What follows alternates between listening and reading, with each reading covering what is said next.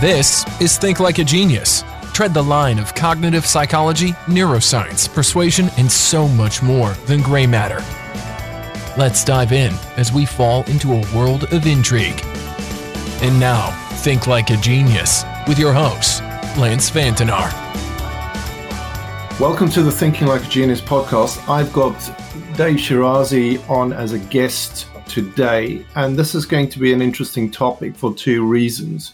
There's a bit of a cross correlation in the topics. Part of the reason why I wanted to get Dr. Dave Shirazi on is because he specializes in two, although not quite, you could say, obvious matches, which is sleep and also TMJ. I'll explain TMJ in a second.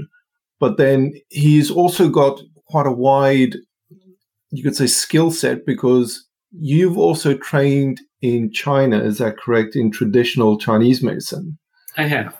And you are in the, you could say, dental and facial, you could say, treatment. Mm-hmm. And then you've also got the sleep part of your your practice. So it's a it sounds a bit disparate in the way that you do your practice. So I'd very much like to get a bit of background one about yourself, why you decided to focus in these areas, and then we'll talk about TMJ and sleep and also tradition, uh, traditional Chinese medicine. So, just to give people a bit of background, TMJ is—I've got to remember this correctly, temporomandibular joint. So, it's basically any injury related to the jaw. And most likely, the injuries or the references to it will be things like lockjaw or your jaw's clicking or you've got misalignment in your jaw, and there's treatment for that. So yes. my previous experience uh, has been that I have had a you could say shoulder injury which caused a tensional imbalance in my neck and shoulders and that meant that I started having this clicking sensation in my jaw because it was going out of alignment. And the other thing that I found is that my because my jaw was going out of alignment, I was trying to clamp down on my teeth to get it to fit into place. And it was becoming quite uncomfortable for me because I was sleeping with an open mouth and I was having various other side effects of this. So my treatment for it is because I read up on some of the treatments on TMJ and I saw quite a few horror stories in that. And some of the things were really quite shocking. Mm-hmm. And I went down the route of trying to fix it because I had an inkling of what the idea was. I thought it was a tensional issue, and I was able to use massage and stretching and various other forms of, you could say, normal treatment or non-invasive treatment to get it resolved. The after effect was that I still have points on my teeth, which the dentist picks up, where where they say I've been grinding my teeth, but once I explain the situation, they understand it. And what people don't realize is that you can put a lot of pressure on your teeth and you start using your teeth in an incorrect way because their alignment's uh, completely out. And you don't realize how much this affects your, your teeth and can have a long term effect as well. So, can you give people a bit of background on yourself, why you decided to go all these different routes and how that all relates together? And then we start focusing on how that affects how people think and operate and you know the health aspect as well. So uh, please give a bit of an introduction on yourself. Right. I first became a dentist, you know, straight out of college. Immediately after dental school, I studied Chinese medicine, got my master's in Chinese medicine. And immediately after that, went and got a master's in psychology, right? And mm-hmm. I honestly say this, this is going to probably sound weird to you and your viewers, but I did it for all for purely selfish reasons right? It makes me feel good to help other people. Mm-hmm. Yeah. I, before I wanted to be an acupuncturist, I just wanted to have the knowledge in case I needed it for when I have my own family, mm-hmm. right? And when I got the master's in psychology, again, I did it for myself. I wanted to benefit myself and and help resolve some of my issues before I had kids. Mm-hmm. And then lo and behold, it seemed to help me in my practice. right? In what way did the psychology help you in your practice? What's what was the thinking behind it? What was the motivation behind that? Well, the, again, the motivation was was for me, like you know, mm-hmm. to help myself and you know, in my life. but a lot of people, well, first of all, when you're in chronic pain, you're not happy. Okay. Yeah. And that can interfere. The number one cause of insomnia is pain. Mm-hmm. So when you don't have proper pain, which we'll go into more depth later, you you don't have all your mental capacity. You don't have the ability to, to resolve your issues, and this can be mitigated through meditation. But that's that's a whole other subject in and of itself. Mm-hmm. So I had a lot of my patients in therapy and they were under therapy, and I have no desire to be a therapist. I want to be clear. but there are some basic fundamental points in psychology that I find very interesting and that are not being expressed to the patient. So, for example, an absolute in psychology is that nothing has any meaning whatsoever until you give it one. Meaning everything True. is absolutely neutral until you decide you want it to be a good thing or a bad thing. Yeah. Okay. So and now this is separate from what you want and what you don't want. That that that is separate. But so the concept of everything being neutral therefore implies that we can choose how we want to feel about something, even a past experience. Yeah. Interesting. And of course, mm-hmm. how we want to handle it. So the the stories that I would tell my patients that I would just these were just pearls. I would just tell them the story and let them run with it. I had no intention. They were already under therapy. I have no intention to to be their therapist. But some of the, I mean, if I was a therapist, the very first thing on their first day, I would tell them that, right? Mm-hmm. And the examples I would give is that in Hong Kong and I think Taiwan as well, it's polite to burp at the dinner table. Okay. Right. It means the food was so yummy, you ate fast, you got air in your stomach, and you had to burp it up. right? It's such a well known thing that kids will fake burp to tell the mom the food was yummy. they'll be eating and they'll go burp, like just like that, right? And it's a positive. It means, thank you, mom. The food was so yummy that I had to scarf it down, right? Now, in the West, we find burping at the dinner table rude and disgusting, right? Mm-hmm. So if we take the meta position and look at these situations, we can conclude that burping at the dinner table doesn't have a built in meaning. Because in no. one part of the world, they've decided that it's a positive thing. And another part of the world, they decided it's a disgusting thing. Right. And then let's extrapolate it now to everyone on the planet. Right. There's 2 billion people on the planet that believe that eating pork and shrimp is dirty and sinful. Yeah. And right next to those 2 billion, there's another billion that say, well, pork and shrimp is fine, but not cows. You can't eat cows. Okay. And then there's roughly three and a half billion that say that, well, you can eat any animal you want, just not on certain days of the year, right? And there's between a half and one billion people that say that, well, you shouldn't eat any animal. Yeah. So mm-hmm. if again we take the meta position, we can conclude that eating or not eating any animal any day of the year doesn't carry a built-in meaning, right? Other than the fact that most of the time you're technically killing it. Yeah. yeah that's a big other than that, but that but other than that, right? But you understand these sort of beliefs are what people gone to wars for, mm. right? And they're completely neutral, right? So so sometimes they'll they'll uh, give them the opportunity to say, well, why is that such a bad thing? It made you into a stronger person. It made you who you are today. I'm just asking, right? Mm. And oftentimes I found that well growing up, everyone thought it was that, and that's how my parents were, and that's how my town was. Right? Like I have a friend of mine who grew up in a coal mining town, and I don't know if you know it, but basically the treatment of coal miners is equivalent to slavery. It's yeah. Horrible. Yeah, it's right? very hard work. Very dangerous. It's not just hard work. It's not just hard work. Lots of work is hard work, but you check out at the end of the day and you go home, right? these people were treated as slaves.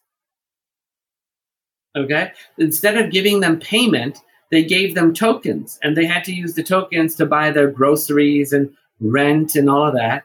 And if they wanted to get out of that lifestyle, they had to like build up wealth to get out of being a coal miner. It was horrible. Was absolutely horrible. And I don't even know how it was ever legal, but but they but they did it. And I asked my friend, I said, why was this sort of thing allowed to happen? And because the men are putting their lives in danger, they're getting black lung, the the the, the losing the dad at a younger age. They're not making much money. You know, why don't they just, I mean, you're not a tree. Why don't you get up and move to another state if you need to, right? And, and, and it was very interesting. Even though he's an educated doctor and he moved out of that town, he still was like, wow, we would never even consider questioning their motives. We would never even consider, all we thought about was their profits. Like we just thought, like, oh my God, if someone, if Joe dies, how are we going to go and mine the coal? Like they, they, their, their thought process was so one way. And they would just, that's how you just, that's what you believed, right? That's just what everyone believed. So my patients would say, you know, in a similar context, so, well, we all believe that. We all thought it was, was, that was a bad thing. Other parts of the world, they find that it's a good thing. And you seem to come out of it really great, right? And it's your choice what you want to think about it for the rest of your life. And that's it. That's really where I where I leave it with them. Insomnia is also an issue with me, but my job is really to help them get out of pain. And the the secondary effect with for, with the acupuncture for pain and insomnia is real. It, it's a beneficial. Yeah. I'm getting back to the TMJ side because yeah. one, I've had the discomfort and I've had the experience. Yes. Albeit to a, a limited degree and was something that was fixable without mm-hmm. any intervention. Well, let me give you my thoughts on your experience. So, first of all, we would consider your TMJ, if you will, disorder experience as an acute one, right? I almost never treat acute cases. They're almost all chronic cases. But you know how we label the vertebra C1, yeah. C2, C3, C4? I consider the TMJ, is, I'm not the only one we can I consider the TMJ as C0, like the next cervical vertebra. Mm-hmm. And just like someone can have a chronic back problem that eventually becomes a neck and shoulder problem, you can have a jaw problem that can throw your neck and shoulders out. Mm. Right? And when I'm when I speak at conferences, I'll give a demonstration. It's usually to dentists because dentists think that the bite is just the bite and there's not, it's not related to anything else, mm. right? And the example that I'll tell, I'll tell them to sit on their chair at the end of their chair so their back is not supported, and just tap their teeth. Right? And as they tap their teeth, feel their bite. Okay. And then, assuming they don't have like a neck problem, a cerv- cervical fusion, whatever, to just tilt their head all the way back and then tap their teeth again. And they'll notice that their bite changed. Right? And so I'll tell them, I go, who, who here, you know, experienced the bite change? And most of the people raised their hand. I said, did any of you guys have orthodontics just now and then reverse orthodontics? to get your bite back to where it was? They're like, no. I go, so you subluxated your neck, which subluxated your jaw, and then changed your jaw, it changed your bite. Right? So it is it it is related. Mm. It is related. Yeah. I mean that that to me was a fascinating insight when the realization hit that everything is very much connected. I mean, it reminds me of the song Jawbone, or to the heel bone, toe bone is connected to the foot bone, to yeah. the foot bone. And, you know, it makes you realize that, that it's all interconnected. And that to me was probably the biggest insight into making sure I'm paying attention to stretching and why stretching is so important. I realized it from previous injuries and other issues that I've had, and I knew it was important. That's one of the reasons why I went down that road. But for me, the other big driver was I did not want to go down the road of having invasive and potentially operations because some of those stories and the and the results that people had was just it broke my heart to see the problems that people had because of the some of the treatments and some of them were quite obvious from car accidents or any kind of other physical damage or that happened at the time.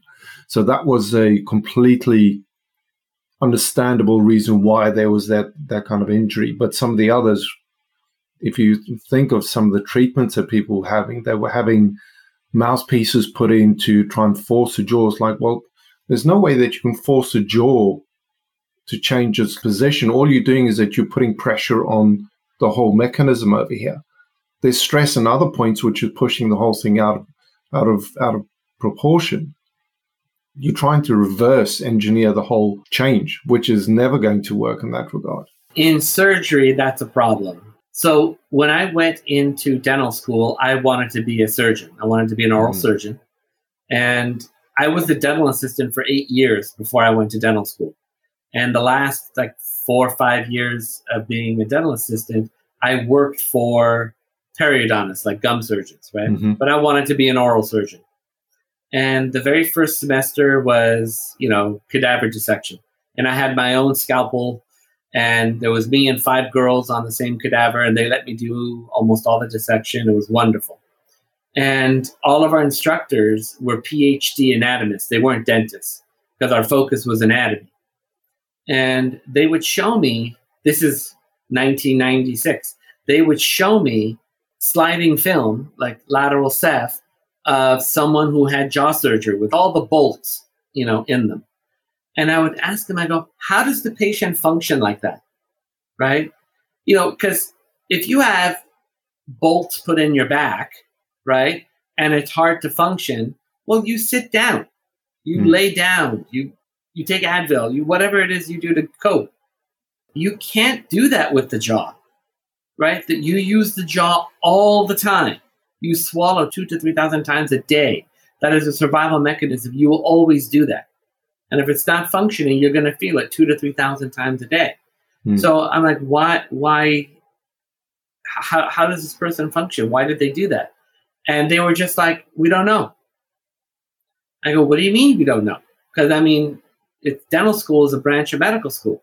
You're supposed to do things based off of research, right? Hmm. And they're like, well, we don't have a lot of research on jaw surgery. They're sort of winging it, right?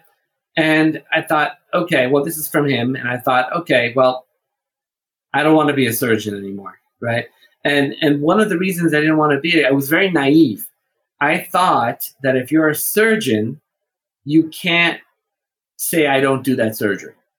I was so naive. I thought I used to make jokes and say, you know, if you go to a root canal specialist, he can't say that root canal is too hard. Those roots are too curved. I can't, I can't do that one. To give it to somebody else, like you can't do that as a root canal specialist, right? But actually, they do do that. But their actual words might be, uh, "This tooth is unsavable. Go ahead and pull it," right? And and the, and most oral surgeons don't do that surgery, that orthognathic surgery. Most oral surgeon focused on wisdom teeth and implants, right? But again, I, I didn't, I wasn't thinking that. So when I came out of dental school, my focus was more orthodontics than anything else. Hmm. Just because I just, I was just turned off by that whole surgical option. And yeah. some people do need it. If you had severely degenerative condyles and you're bone on bone and you can only open this much, sometimes total joint replacement surgery is the only option. And it will help with being able to open wider, like to 40 millimeters. But it's not in terms of pain, I haven't seen a consent a consensus of a study that shows that patients have outcome good outcomes for pain with jaw surgery. Right? And the ones that do, it's great. You think you're lucky stars. And the ones that don't, their quality of life goes down to zero. So it's a risk. Well, It's a big impact if you think about it it's an unbelievable impact. Yeah, we're kind of cavalier about it. And, uh, you know, me being a general dentist focusing on pain and sleep, I'm looking for more functional ways to help the situation with appliances. You know, maybe one for day, maybe one for night, maybe acupuncture, whatever the person might need. I don't even employ Botox in my practice because if someone really wants Botox, they can go to a neurologist and get it covered by insurance and see a neurologist. I'm not, I don't want to give them drugs for the rest of their lives that are better people than me to do that. And they know how to read the blood work before you give the medication. That, like I said, oftentimes they'll take medical insurance, so it's a non issue. I'd rather refer those people who do what they do best. And I'll just continue to do what I do best. How does this sleep you could say treatment the factor into I, I, know from a pain perspective it has a big impact because pain is one of those things that can be depending on how chronic it is how bad it is very much affects your ability to sleep and rest. So how did that part of it come into your practice and your focus? So at first, my focus was on chronic pain.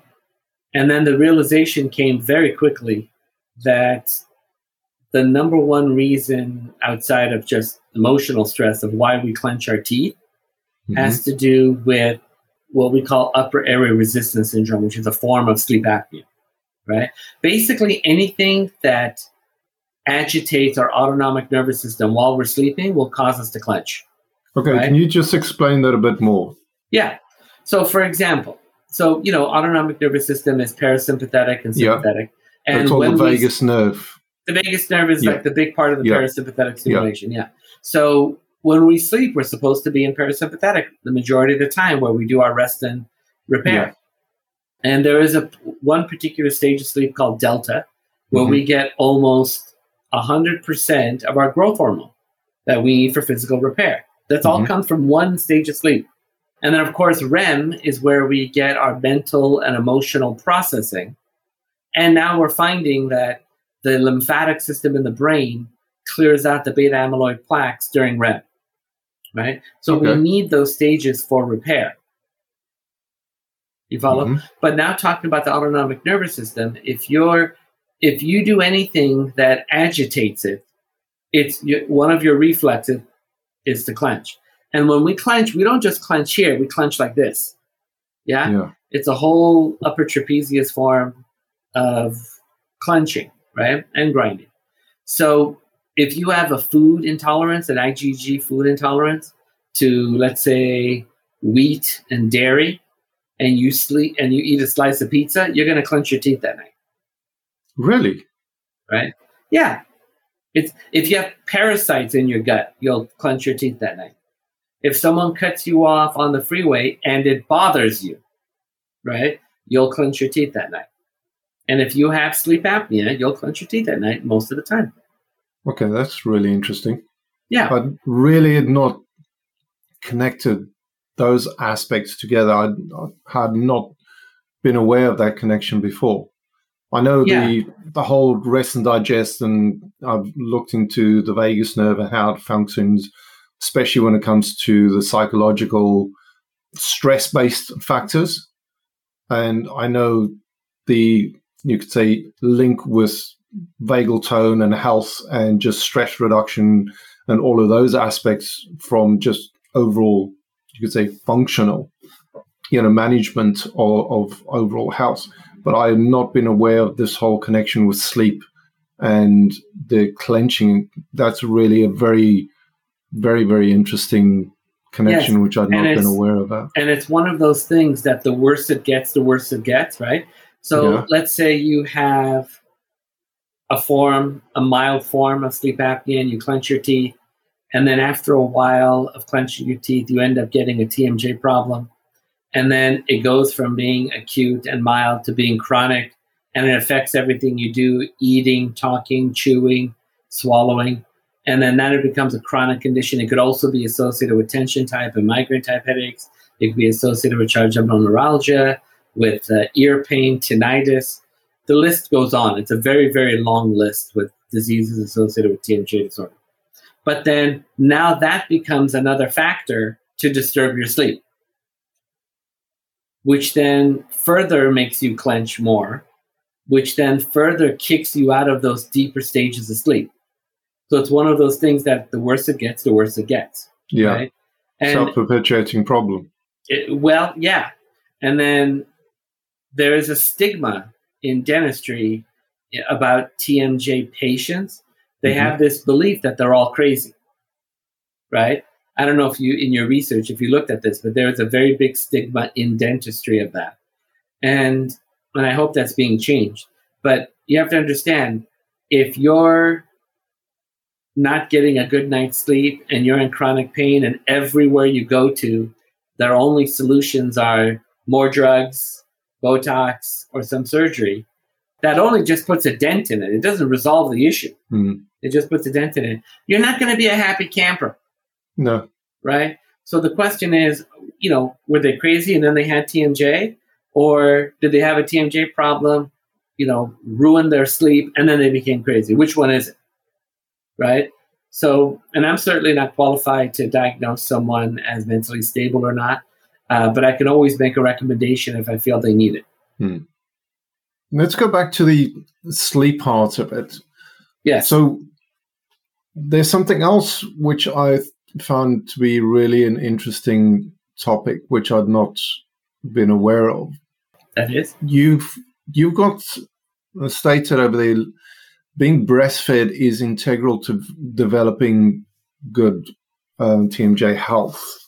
Yes, and straight teeth and also airways. How how does that work? Why do you say that? So when we look at skulls prior to the Industrial Revolution, they had wide palates, which means they had wide noses and small sinuses and nice, big, developed jaws. Mm-hmm. Okay. They also breastfed for three to five years. Okay. And they didn't have anything processed. So as soon as the kid got teeth, they got him or her chewing on food, which mm. that muscle activity activates the mandible to grow more in this direction. The swallowing mechanism, if you're doing it correctly, the tip of the tongue goes right behind the two front teeth mm-hmm. to that little bump called the spot. It's actually that's what it's called.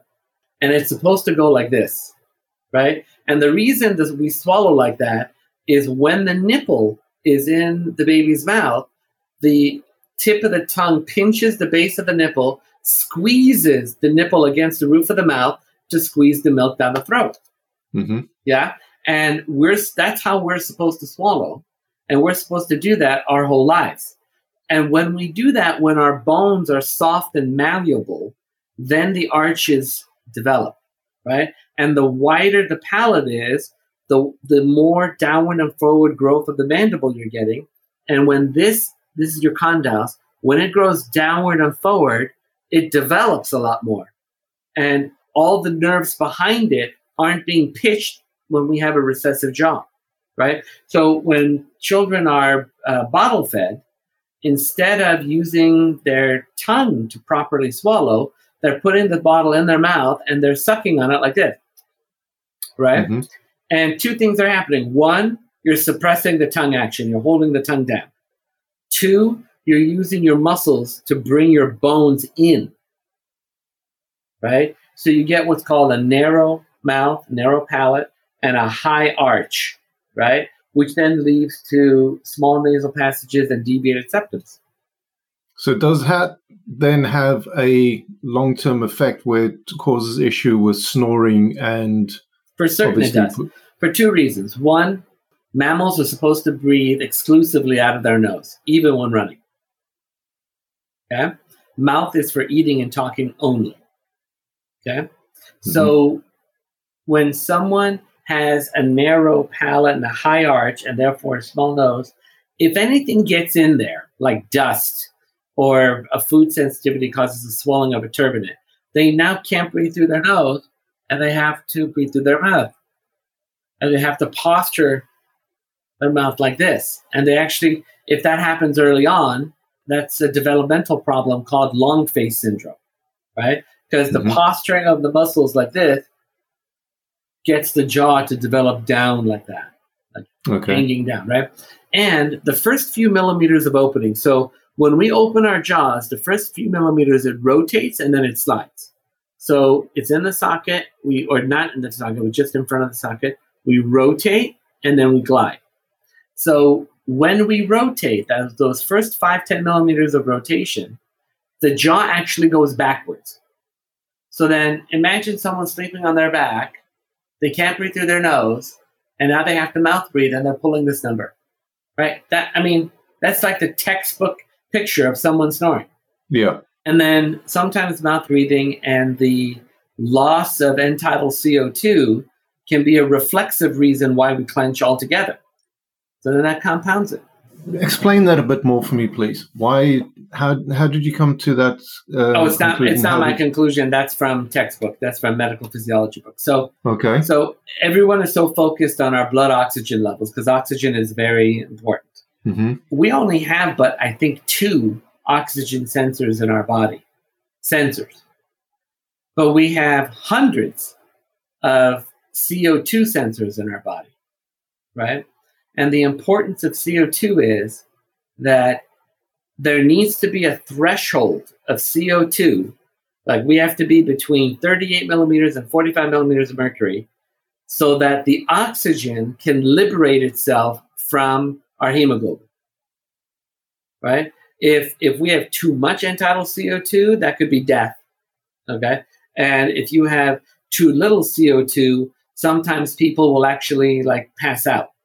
Right? Yeah. Like you've seen people hyperventilate. They pass out, yeah. They pass out. So that's like the body's physiology telling them, okay, well, if you're going to hyperventilate, we're going to knock you out and recapture your normal breathing and your normal end-tidal CO2. So there's another form of sleep apnea called central sleep apnea. That's where your brain tells your body not to breathe, right? And yes, it can be caused by uh, morphine overuse or, or addiction, but the majority of the time, it's caused by mouth breathing because we're outgassing too much CO2 and the body literally stops us from breathing. Like there's no activity.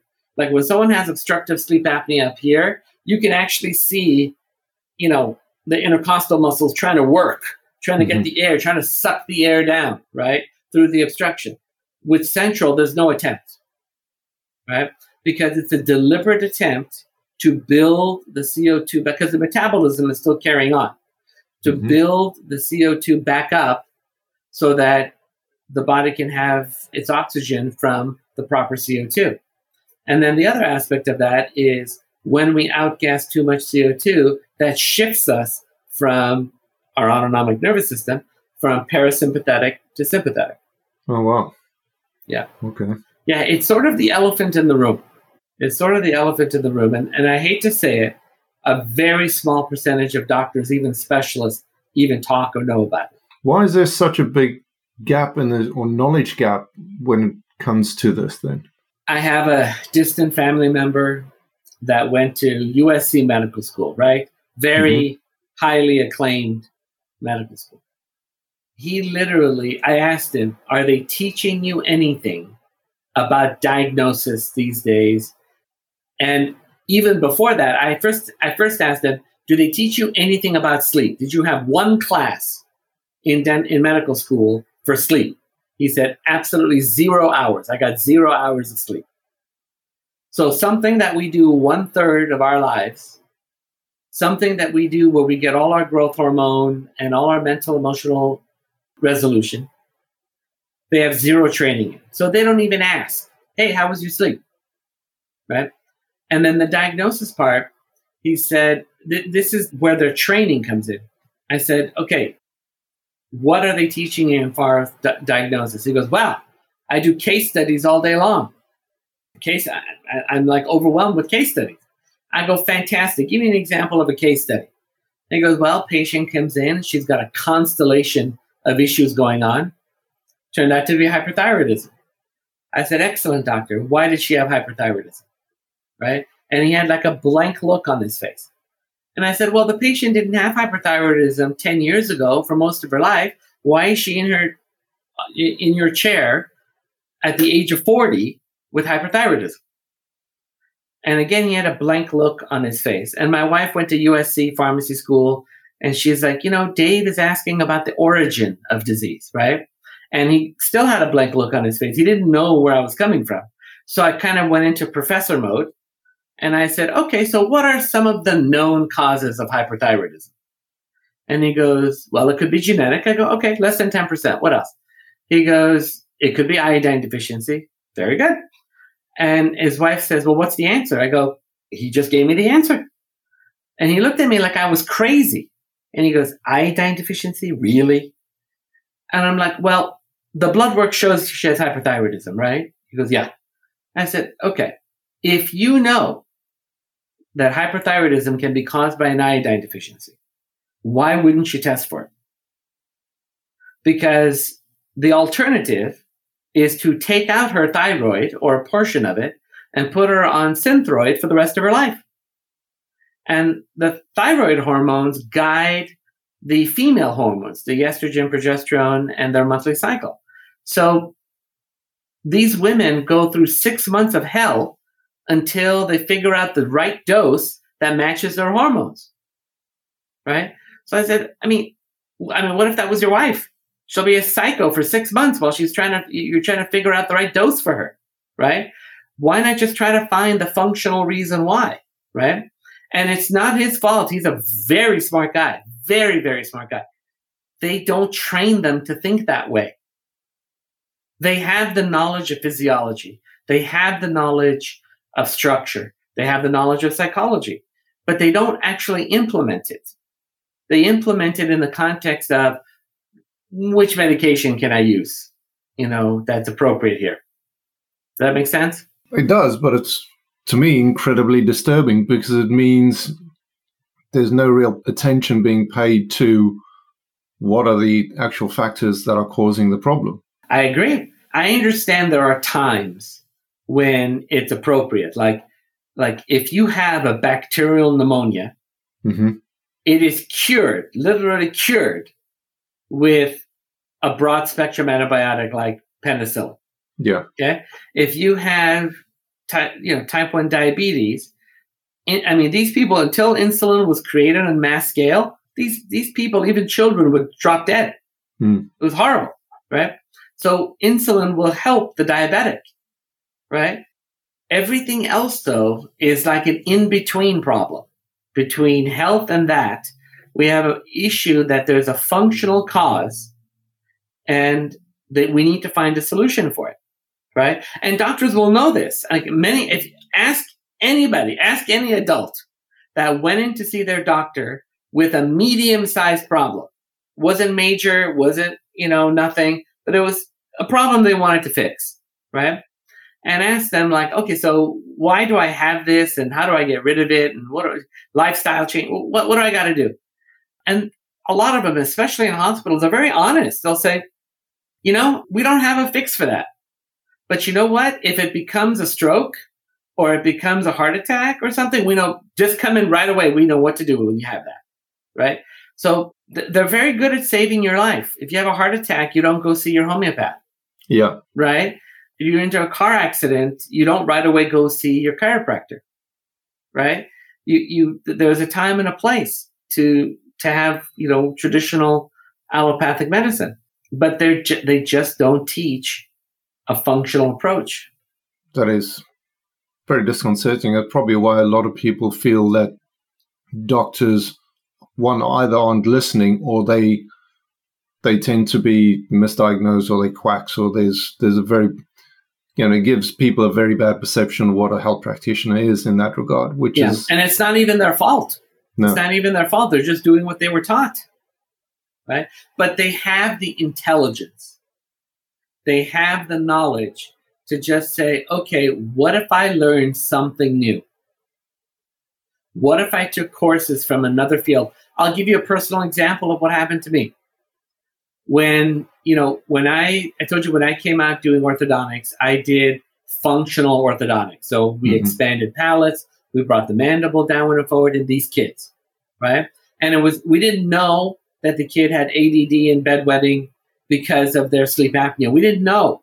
And by the way, that was me. I had ADD, ADHD, and bedwetting as a kid. I had sleep apnea, and even with a whole family full of doctors, I no one could help me because they just didn't just didn't know right? But so we treated it. Kid got well, and it was it was way more satisfying than doing general dentistry for me. That's why I, mm-hmm. I did it. I didn't. I don't dislike general dentistry. I just think this is way more rewarding, right?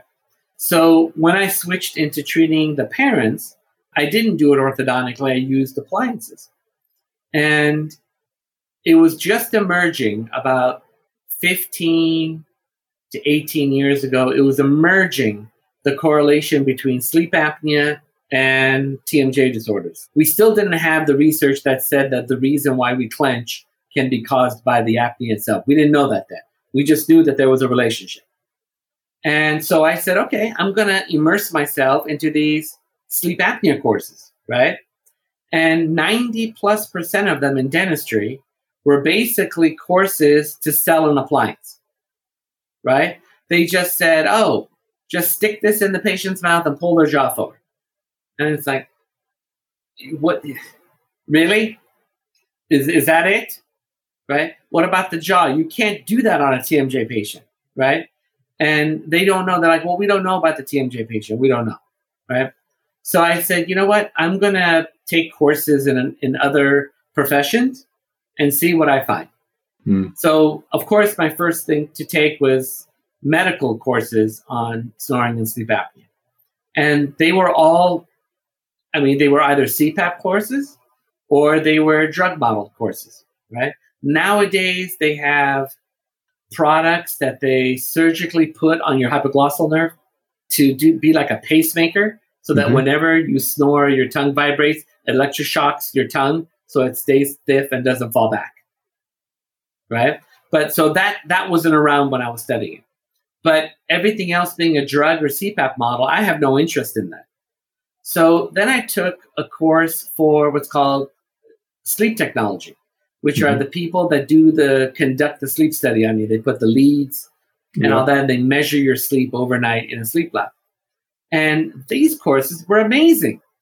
They talked about the practical problems of sleep because these sleep technologists, they are like they're like superheroes, right? They are doing the equivalent of 20 blood tests in one night on a patient in real time.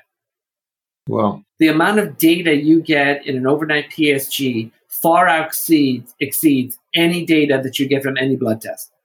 The, the knowledge is immense between your brain waves, your heart activity, your autonomic nervous tone, your heart rate variability, all of that. It's all, you know, captured in one night. And they would talk about how all the things they had to do to manage these issues. So so then I thought, okay, well, this is a treasure trove of information. So I just dived into those courses and loved it. And I even went to the board of uh, polysomnography and said, Hey, I'd like to be a licensed sleep technologist. And the president was like, So you want to be, you want to own your own sleep lab? I said, No, no, not at all. I go, I, I just want to show my peers that I know more than just how to make appliances. Right and uh, and he actually was the one that really urged me to go and, and have my own sleep lab.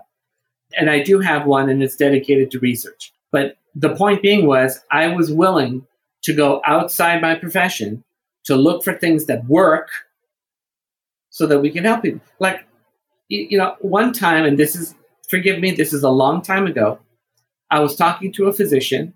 I said hey your patient so and so came to see me for the snoring and sleep apnea. I'm going to send you the record patient gave me permission. Uh, just want to let you know that the patient also has hypertension, and one of the known causes of hypertension is sleep apnea. Mm-hmm. Right? And he got defensive. He's like, "Oh yeah, oh yeah." I go, "Yeah." He goes, "And?" I go, "And what?" That's it. So I, I, I, invite you. To, so while we help to resolve the, your patient's sleep apnea, you may want to wean them off of the you know medications that they're on, like the diuretics or the calcium channel blockers. We need to mm. you know start weaning off of that. And his attitude changed. He goes, "Oh, okay.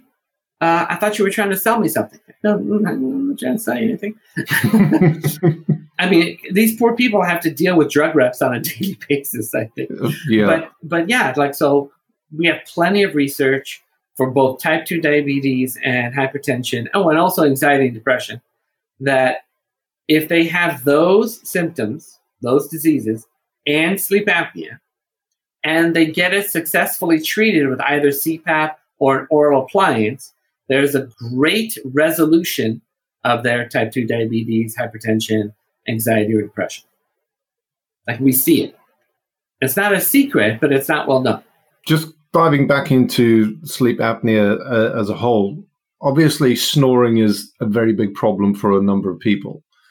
A lot of their connections are to obvious, you know, weight issues because that does have a big impact. For sure. What are the common causes of snoring and that can be remediated quite easily by everybody that does have an issue with snoring because obvious reasons the big joke is that you know the woman is staying awake while the husband is lying there snoring like a buffalo but the truth of the fact is that both men and women snore just equally as much for whatever reason so what are the most common you could say easy to fix remedies because there's a lot of devices out there. There are a lot of treatments which are incredibly bogus. So, what what is the best advice that you've got for people that do have an issue with snoring? How can they fix so, it, and what is? Uh, what I mean, it's going to vary from person to person, but the very first thing that you can do as an individual to help you sleep, uh, help you not have snoring, is to one make sure that your nasal passages are clear, mm-hmm. right? So if you want a neti pot, if you want a nasal spray, just really clear out your nose. Okay, you can have an air filter in your room to help stop your nose from clogging up, right, mm-hmm. from dust and dander. If you are in a very dry, arid part of the country, then you can have a humidifier in the room to help moisten the air. That'll help. Mm-hmm. We're about to conduct a study right now on an oral appliance that does nothing but tone up the upper pharyngeal airway mm-hmm. so that it helps build up their uh, their tone so that they don't snore, right? There are some wind instruments. There's a few studies out of Australia where you heard of the didgeridoo. Yeah. Yeah. So there's a number of studies, I think there are now half a dozen, where they take patients with sleep apnea and they teach them how to do didgeridoo, and which is very difficult. I have didgeridoos, and the, mm-hmm. cir- the circular breathing is very, very challenging. But when you use that and then you do a follow up sleep study, it reduces your apnea by 50%. So that's, that's quite a dramatic reduction. That's a dramatic reduction. Yeah. And even myofunctional therapists, the ones that teach you how to swallow normally, mm-hmm. even myofunctional therapy can reduce your apnea by 50% just organically. Just explain that a bit more about changing how you're swallowing. How can people learn to do that? What's it? What's the steps with with that? What's what's the reason behind that? It's not just changing how you swallow. Mm-hmm. It's using your swallowing muscles. Mm-hmm. You follow? So if your tongue, remember I talked about like your tongue should be like that when you swallow? Yeah. So if your habit is to suction cup your tongue to the roof of your mouth, okay, your tongue being anchored into your mandible, if you suction cup your tongue to the roof of your mouth, you're pulling your mandible up to the roof of your mouth. Mm-hmm. That makes sense? Which means you're pulling it up and forward, not down and back. Okay. Which is where apnea and snoring occur. Make sense? Yeah. So if you work with a myofunctional therapist or you do your homework that a myofunctional therapist gives you, you should be working on those muscles. So snoring and sleep apnea is predominantly caused by a loss of neuromuscular tone. Just as simple as that. Yeah, the majority of the time. I mean, obviously, you could have nasal obstruction, mm-hmm. you could have enlarged tonsil adenoids, you could have a growth in your throat. I mean, there, and you could even have like cervical subluxations that get in the way of your airway. But by and large, the vast majority of the time, the number one cause is a loss of neuromuscular tone, right? And that's why if if just being overweight is not enough reason to have snoring and sleep apnea. Yeah. But okay. if you have a loss of neuromuscular tone and you're overweight, then now we're talking the issue is now logarithmically enhanced. Yeah. So it's a compound effect. For sure. Because basically the point of the neuromuscular tone is to withstand the collapse. Mm-hmm. Right? And if you have that on top of it, you have fat or edema around here or a huge tongue, then that's just more weight for your neuromuscular tone to withstand and it just closes off. Okay. Well, there's a lot of areas which I have not had time to look into. So this has really been probably one of the most interesting conversations I've had about this whole area for quite a while. So it's definitely been a, an eye opener.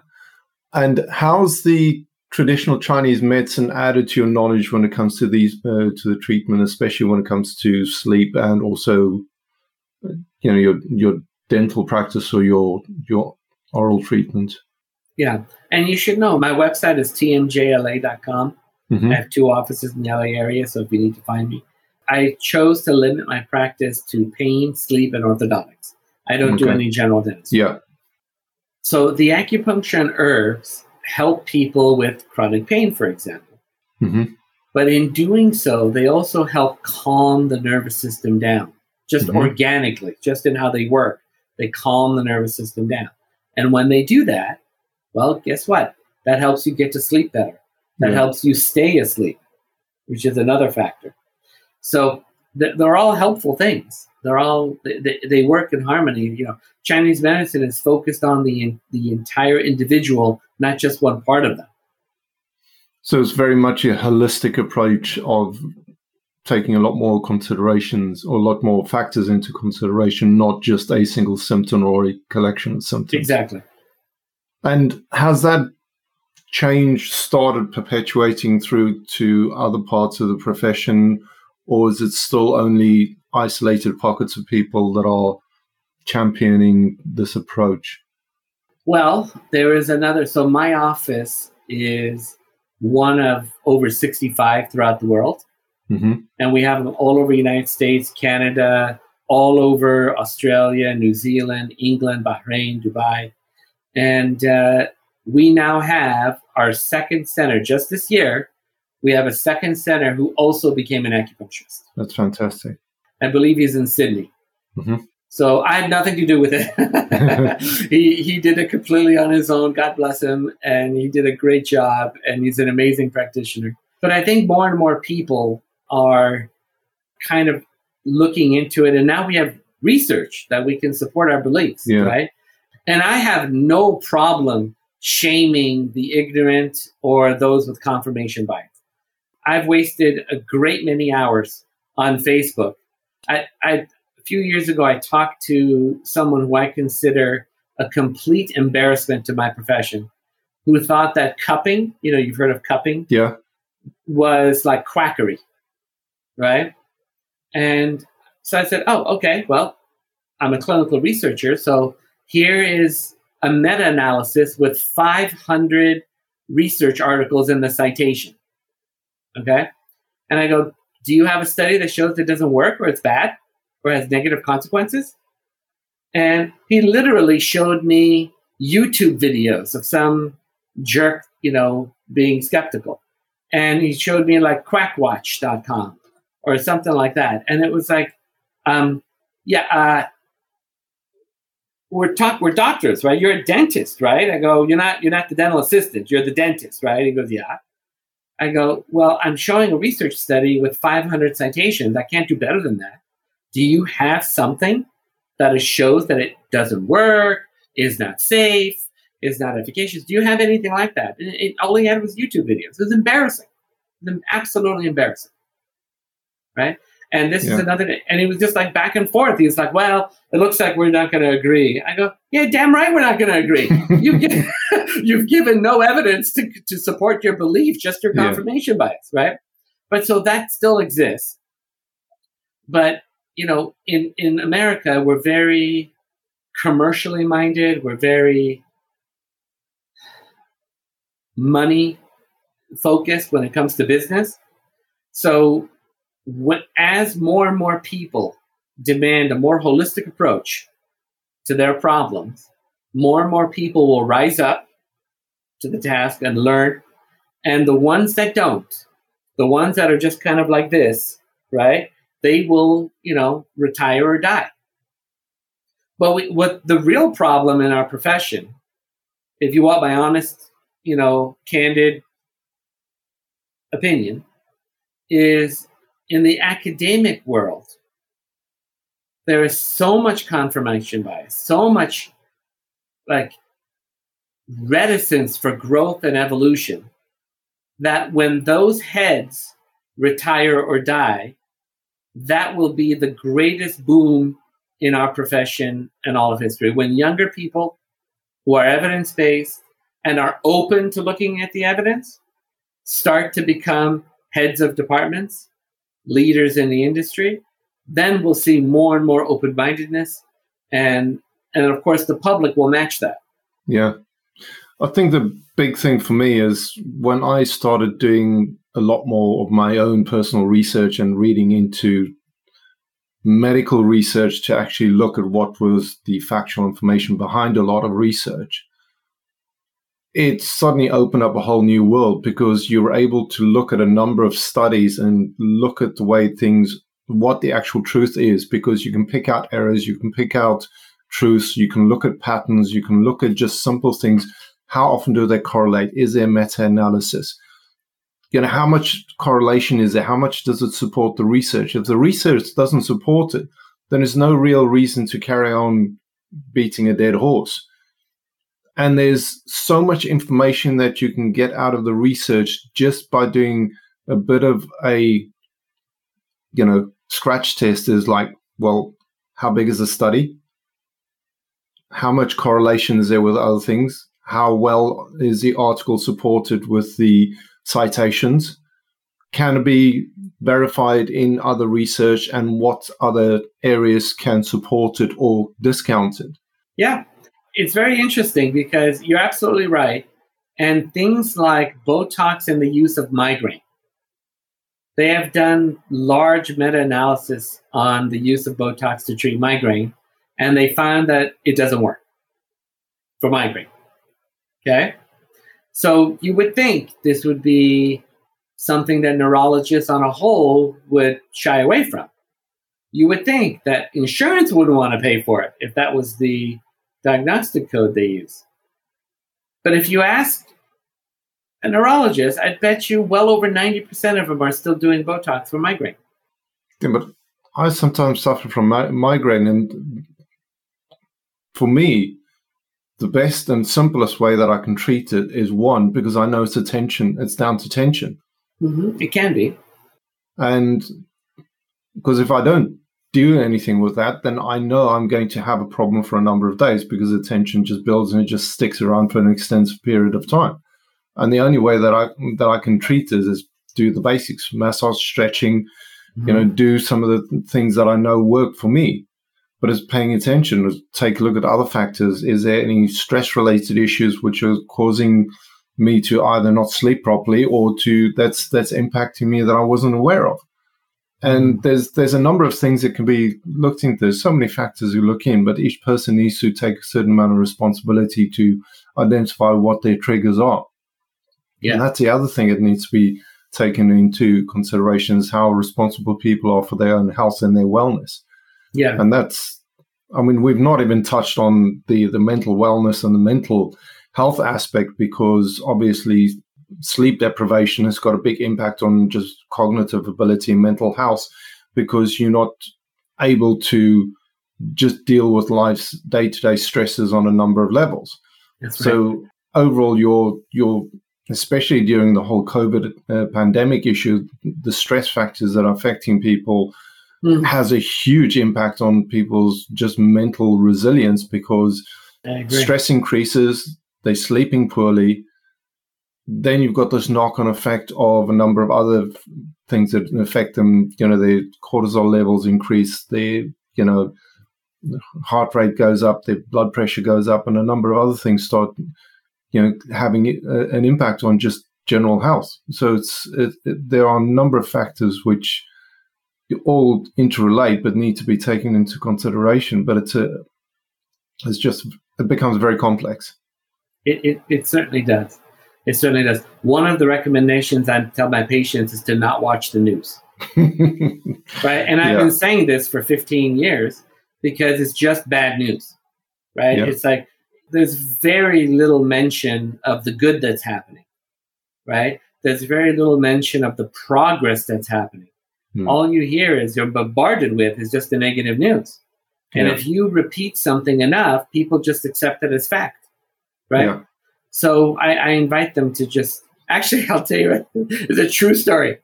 I once went to a conference and I carpooled with my neurologist friend, and it was American uh, Academy of American Headache Society, and we would have conversations on the way, right? And I and I would tell him about how I help people with migraines by treating more of the source and how his profession is more about symptom management and very unscientific and everything. And I talked to him a few years later. He was talking about how much he loves being a dad. He's got these two wonderful daughters. And he goes, Now, Dave, you, you go on the phone. He said, You know, you told me something on that trip that really changed my life. I said, Oh, and I'm thinking, Oh, he was listening as I was ranting about functional medicine and not just treating with drugs and all of that, right? And I said, Oh, what was it? He goes, You told me to stop watching the news. And I did, and I feel so much better. because there's nothing you can do about all the stuff they talk about, right? And it just makes your whole attitude so much better. Yeah. It does. It does make a make a big difference because it's not reinforcing you know negative stereotypes and news and everything else, and it gives you a bit of it gives you ability to pay attention to your own life and focus on yourself a bit more. Dave, it's been a fascinating discussion. I think we can probably have a, another in-depth uh, discussion on, on various other topics, especially on the mental health side of things. I think we've not even had a chance to discuss that. Oh, I'd be delighted. I'd be delighted if you'd like to do this again. I would love to have you back again at a at another opportunity because okay. there's there's so many other areas which I think I can you know dive into, and it's been fascinating to learn from you because there's very it's to me this has been an, an unknown area, and because I've had a previous issue with TMJ, I applaud you for the work that you do and also your very refreshing approach to everything. I think it's uh, fantastic to see. I really appreciate your time. Thank you so much. Look forward to it again. Have a fantastic day, and uh, I wish you all the best with your your plans in your future. Thank you so much. I appreciate that. Thanks for having me and asking such great, hard hitting questions. Thank you very much. When you support and review a podcast like this from someone like Lance, it gains more visibility and motivates him to produce more. What topics most interest you? The best topic gains a shout out on the podcast.